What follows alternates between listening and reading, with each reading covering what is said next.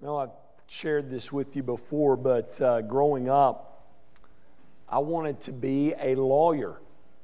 And uh, when I was young, I remember watching uh, old court shows, especially when my grandmother would come to visit or I'd go to visit her. She would always be watching old reruns of Perry Mason. And uh, there was a show on called The Judge that she watched every, every day that I would watch with her as well. And uh, that continued on when I was in college. I was just, I watched any and every type of criminal justice programming. I loved it.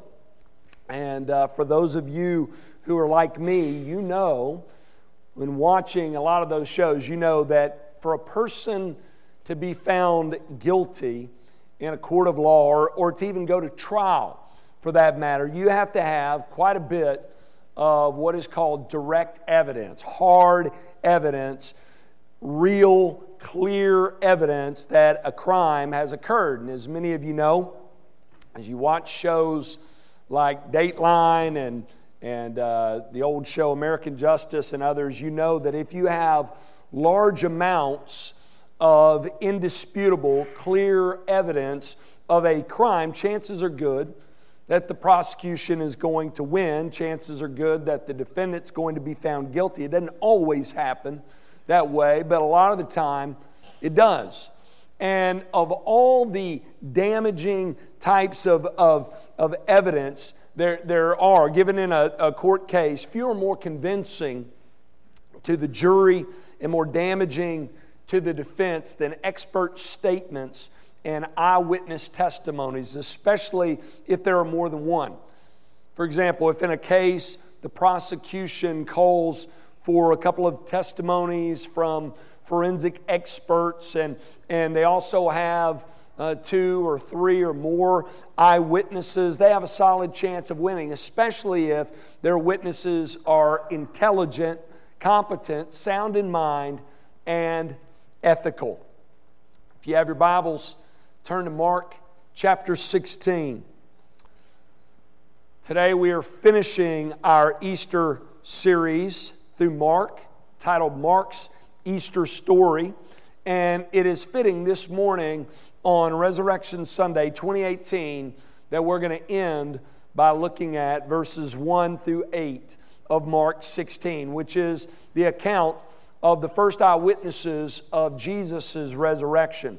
All four Gospels include this account, by the way. All tell of Jesus' arrest and his crucifixion, his burial, and his resurrection, which means they're very, very important, right? And each writer, they, they include different details and unique elements in their account. We learned last year when we were looking at Mark's Easter story, Mark's account of the Easter uh, story of Jesus' death and resurrection. Remember, I harmonized the different accounts for us found in Matthew, Mark, Luke, and John. I explained to you in detail the timeline of the events. And I'm not going to go into that today for the sake of time, but I have provided you in the foyer a timeline of the, the event. So you can take one of those with you if you want to when you leave today. This morning, I want to mainly focus in on Mark's account of the resurrection. But I, I will add a few details from the other gospel accounts as well, just to sort of bulk up the story a bit, okay? But before we, we, we move on, let me say one more thing about the differing accounts, the differing details in, in each account. And I shared this with you last year as well, but it needs to be shared. The different details in each of these accounts should not concern you, it should be of comfort to you. Okay? Look at this quote up on the screen. This is from my Greek and New Testament professor from seminary, Dr. Easley.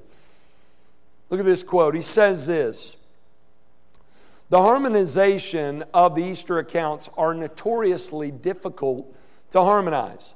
For example, in a few accounts, two angels are mentioned, in others, only one. Some accounts mention one woman, others more. This, he says, strengthens the case for the truthfulness of the accounts because this shows there was no secret agreement between the four writers to all say the exact same thing. In these four accounts, we have four different perspectives on the same story. Just like with witnesses in a court case, if recollections are identical, that lessens the value of what they report. I agree. These differing accounts remind us that this book, God's book, the Bible, was written by different men with different perspectives and different personalities, all the while being carried along by the Holy Spirit. Look at what John MacArthur says on it. Look at this quote. He says, the different details in each account gives testimony to the fact that the writing of the Gospels was not some kind of contrived operation by a committee of people who tried to make everything match perfectly. This is not a group of people writing histories from a common single source, as if there existed some source from which Matthew, Mark, Luke, and John wrote their Gospels. If they were all writing from a common source, they would be pretty much saying the same thing. These are individually inspired writers, and they're writing from their own experiences. Many believe that Mark was writing from the perspective of Peter, giving his perspective of these events. Some believe that. Uh, many argue that Mark was the first gospel written, though it appears second in our Bibles. But it's thought to be from Peter's perspective, which of course would have been different, but not conflicting or contradictory, okay? So, Mark 16. Mark like Matthew, Luke, and John in their accounts of Jesus' resurrection, listen, he's doing more than simply recording facts about what happened on that Sunday morning 2,000 years ago, though everything he says is absolutely true. What he's doing is he is laying out the evidence for Jesus' resurrection so that we, you and me, would be convinced, so that we would know that Christ has been raised and believe on him and have life in his name.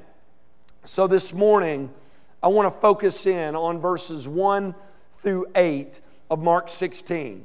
And I want you to see the proof of the resurrection through what Jesus' followers witnessed. As some of you know already, there were hundreds of eyewitnesses in Mark's day to Jesus' resurrection. Paul tells us in 1 Corinthians 15 that more than 500 saw him at one time.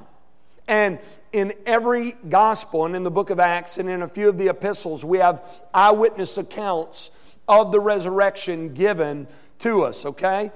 In Mark 16, we have recorded for us what Jesus' followers saw. They were all women. So the first eyewitnesses to the risen Christ were women, which, by the way, says a lot, right? And I'll tell you why.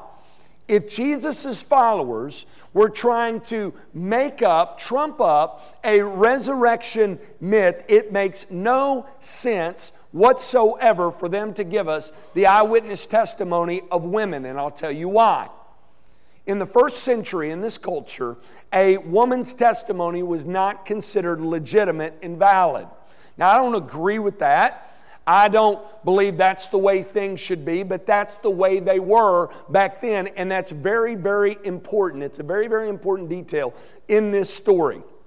Because if that's true, and the gospel writers are trying to trick people into believing in Jesus. Why would they give us the eyewitness account of women which would not be considered reliable and valid? Can you answer that for me? It's a pretty good question, right? You know why they gave it to us? Because that's what happened. That's what happened. The women mentioned in Matthew, Mark, Luke, and John's gospel as being the first eyewitnesses of the empty tomb and the risen Lord. They are mentioned in this way because this is the way the story went down. They were there. They're mentioned in this way because this is a true story. The reason these testimonies are included is because this is exactly what happened. And why were the women allowed to be the first eyewitnesses? Why? We've talked about that over the past couple of weeks. It's because they were there, they were constantly there. They are always with Jesus. This is an emphasis throughout this account. These women never leave his side. While the disciples are scattered, the women are there, constantly with Jesus during his life, from the time to his arrest, from the cross to the grave, and at the empty tomb. They're always by Jesus' side, which is why they are some of the first witnesses, as we'll see in a minute, to the empty tomb and the angels and the risen Lord. So let's, let's talk about Mark's account here, okay? Let's look at what these ladies experienced. I want you to see what they experienced. Number one, first, they saw the empty tomb. They saw the empty tomb. Look at verse 1 of Mark 16. When the Sabbath was passed, Mary Magdalene, Mary, the mother of James, and Salome bought spices so that they might go and anoint him. very early on the first day of the week, when the sun had risen, they went to the tomb. And they were saying to one another, Who will roll away the stone for us from the entrance of the tomb? And looking up, they saw that the stone had rolled back. It was very large. Remember that. Don't just gloss over phrases in the Bible. It was very large. So notice, it's the day after the Sabbath. Sabbath was on what day? Y'all remember? Seventh day of the week, right, on, on Saturday. And at this time, the uh, day ended after 6 p.m. So actually, it'd be Friday night after 6 p.m. our time until Saturday our time, 6 p.m., okay? So this was uh, the day after that, the day after the Sabbath. This is on the morning of the first day. Mark jumps into the story after the angel descends and knocks the guards clean out and rolls away the stone. And Jesus is already gone at this time.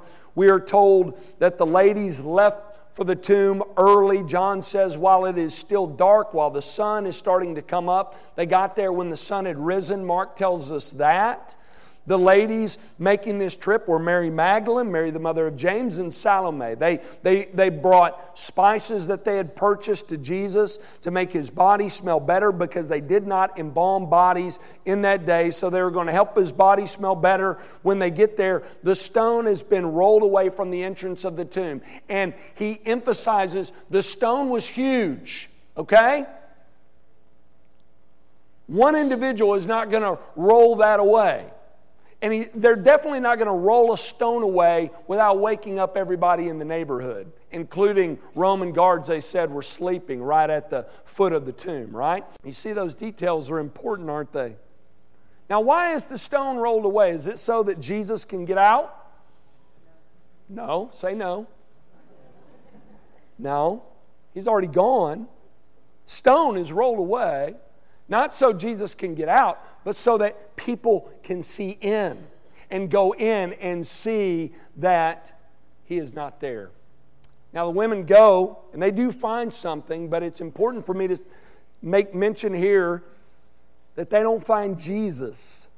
The tomb is empty of Christ's body, and that is one of the main points in Mark's account. Listen, folks, these women arrived at, at sunrise on the first day of the week, and when they arrive, they find that the tomb is empty. No Jesus. The empty tomb is a key piece of evidence when it comes to Jesus' resurrection. Had a professor in college who once said if they could just find Jesus' body, the Christian faith could be done away with. And though I wasn't bold enough then, I would like to think that my response to him today would be, but they haven't, so what should that tell us? Right? Though my professor didn't believe in the resurrection, he acknowledged the fact that the empty tomb is a key piece of evidence in favor of Christianity. Listen, no matter what you do with Christ, you have to address the issue of the empty tomb. The, the eyewitness accounts recorded by Matthew, Mark, Luke, and John thousands of years ago still stand today. So that's the first piece of evidence the evidence of the empty tomb. Notice what else. We're also told that these women, they had encounter an encounter with angels. Look at verses 5 and 6. And entering the tomb, they saw a young man sitting on the right side, dressed in a white robe. And they were alarmed. I imagine so. And he said to them, Do not be alarmed. You seek Jesus of Nazareth who was crucified. He says, He is not here. See the place where they have laid him. When, when the women enter into the tomb, they have an encounter with angels. Mark describes them as looking like a man, right? As a man. And, and we know in other accounts in Scripture, they are, they are described in this way, like, like they're described here. We're told in Luke, too, that, that that same sort of description is given. The other writers say that, that there were angels there. Matthew and Mark mention the angel who spoke. We're told in Luke and John that there were two angels in the tomb. One of the angels speaks and lets the women know Jesus is not here. He says, Look. He's giving them evidence, right? He says, Look at the place where they've, where they've laid him. He draws attention to the place where his body should have been. He says, See? He's not here. It's an amazing encounter that they have here. And we learn as we read further that these women were not the only ones to see angels. We learn in John's gospel that after seeing the empty tomb, we're told that Mary runs off to find Peter and John. When she returns, she too has an encounter with angels. We, we learn when we read Matthew's account that the Roman soldiers saw the angel descend and roll away the stone before they passed clean out. And then they go and they tell the religious leaders what they saw. And then the religious leaders say, No, no, no, don't say that. Say that uh, someone took the body while you were sleeping. All right? which I always like to point out that's pretty ridiculous. If, if they were sleeping, how did they know someone had taken the body? Right? Doesn't make any sense. So, this is not some sort of solitary and secretive encounter. Many saw these angels and they were then called to go and tell others what happened. Look at verse 7. The angel said to the women, Go tell Jesus' disciples and Peter, underline that, and Peter, that he is going before you to Galilee. There you'll see him just as he told you. So, so notice these women are, are told by this angel to go and let the disciples know about this encounter, which they do. They're the ones called to be the first witnesses. Though they're, they're a little hesitant at first, we're told later they do make this message known. Notice Peter is singled out here. They're told, tell the disciples and Peter. That's significant. Some of you know why he's singled out, right? Think about Peter at this time. Peter was in a bad way, wasn't he? When we last leave Peter, he's denying Christ. He denied him with the curse. Here, he is singled out by this angel. This angel tells the women, Let Peter know that Christ is risen and that he's coming. Folks, that's grace. That's grace right there. That's a little touch of love from the Lord to Peter to let him know specifically restoration is coming for you, Peter. We learn that from John 21, don't we? So these women in Mark's account are told by these angels to go and share this message of the empty tomb and of Christ's resurrection. In John 20, 18, after Mary has an encounter with these, these angels and, and meets Christ outside of the tomb, she too goes and tells others. So, so notice here that this meeting here with these angels, it was not meant to be a, a secretive sort of meeting. That was they were supposed to just stay hush hush about, right? It, wasn't. If it was, we wouldn't know about it, right? Be talking about it. It was meant to be told. And this gives further evidence for the resurrection. Not only did they see the empty tomb, but the women saw and heard from angels, and the angels showed them and told them that Christ is risen. And notice also the angel tells them the same thing Jesus told them before his death. He tells these women, Go tell Jesus' disciples and Peter that he is going before you to Galilee. There you will see him just as he told you. And he sure did tell them that. Jesus, before his death, Mark 14 28 said, But after I am raised up, I will go before you to Galilee. So the angel here is just reiterating the message that Jesus gives. And that's the work that the angels do throughout Scripture, right?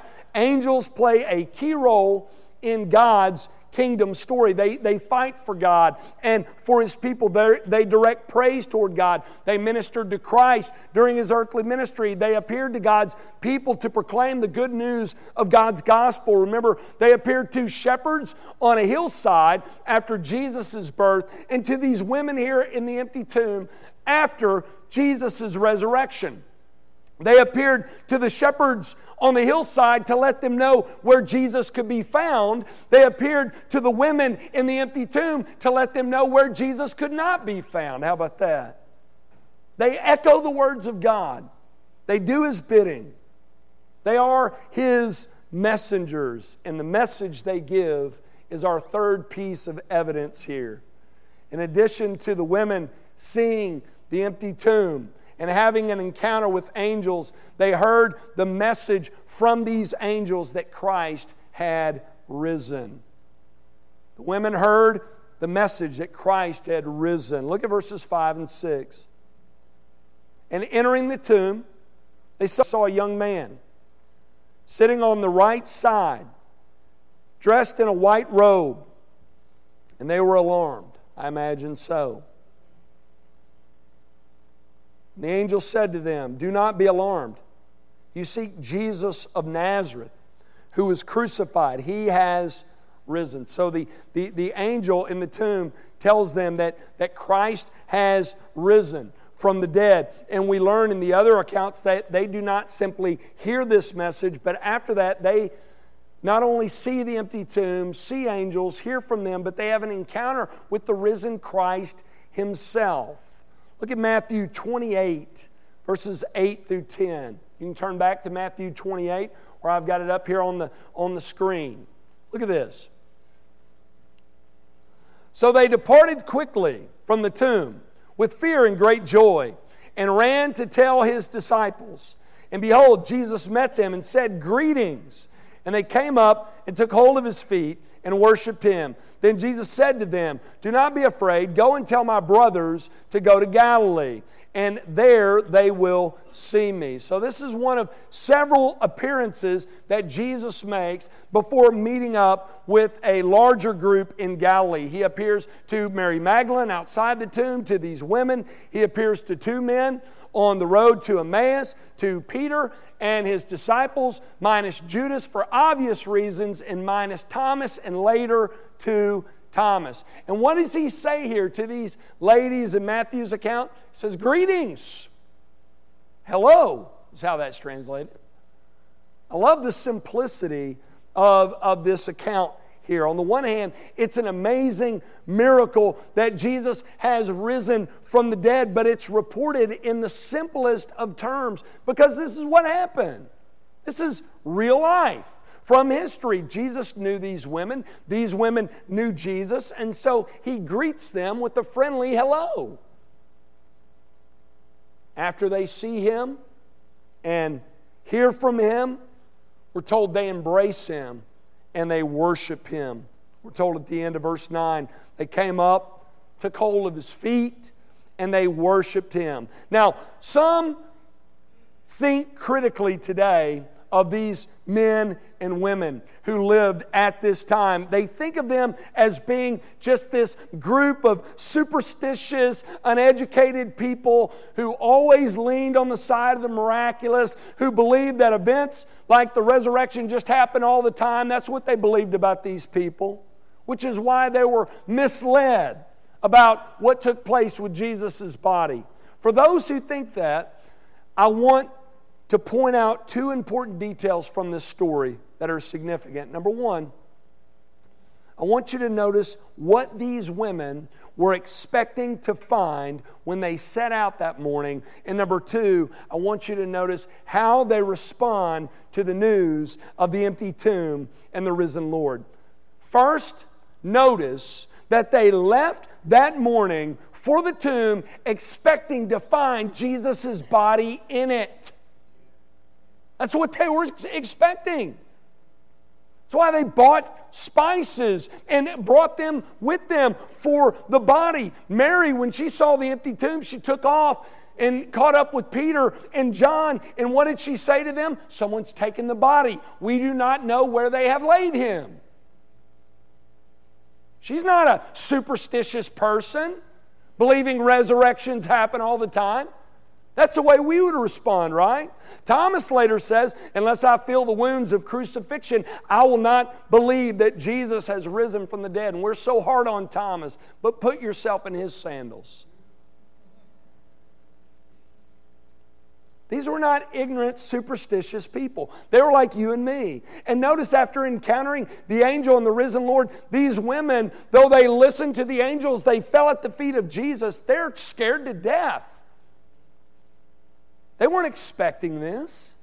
Look at verse 8 of Mark 16. And they went out and fled from the tomb, for trembling and astonishment had seized them, and they said nothing to anyone, for they were afraid. I imagine so. And when they encounter the Lord Jesus, he says, Do not be afraid. What they do when they set out that morning, their response to the angels and the risen Lord, it gives further evidence to the validity of their story. These women set out that morning expecting to find Jesus' body in the tomb, but they didn't. They just didn't. Instead, they saw an empty tomb they had an encounter with angels. They heard the message that Christ had risen, and they had an encounter with the risen Lord. When the women see Jesus, though they're fearful, they fall at his feet and they embrace him and they worship him. And, folks, if this is true, that should be our response. Should be. It was Adrian Rogers who once said, If the tomb is occupied, nothing really matters. But if it's empty, Christ is the only one who does matter. So true. What say you? You believe it? Folks, if Christ has risen from the dead, that means he is who he claimed to be. He is the Lord God. He is God the Son, the King of all kings, Lord of all lords, and He alone is worthy of all of our worship. What's your response going to be to Him today? Do you believe this message? Do you believe Christ is risen from the dead. Eyewitnesses tell us he did. They, they saw the empty tomb, they saw the risen Lord. God tells us from his word that Christ is risen from the dead. And the question for you today is this Do you believe it? Are you trusting in Christ alone as your risen Lord and Savior today? If not, I pray today be the day, no better time than right now, to forsake sin and bow the knee to King Jesus. Let loose the reins of your life and give them over to Him. Make Him your Lord today and be saved. Let's pray.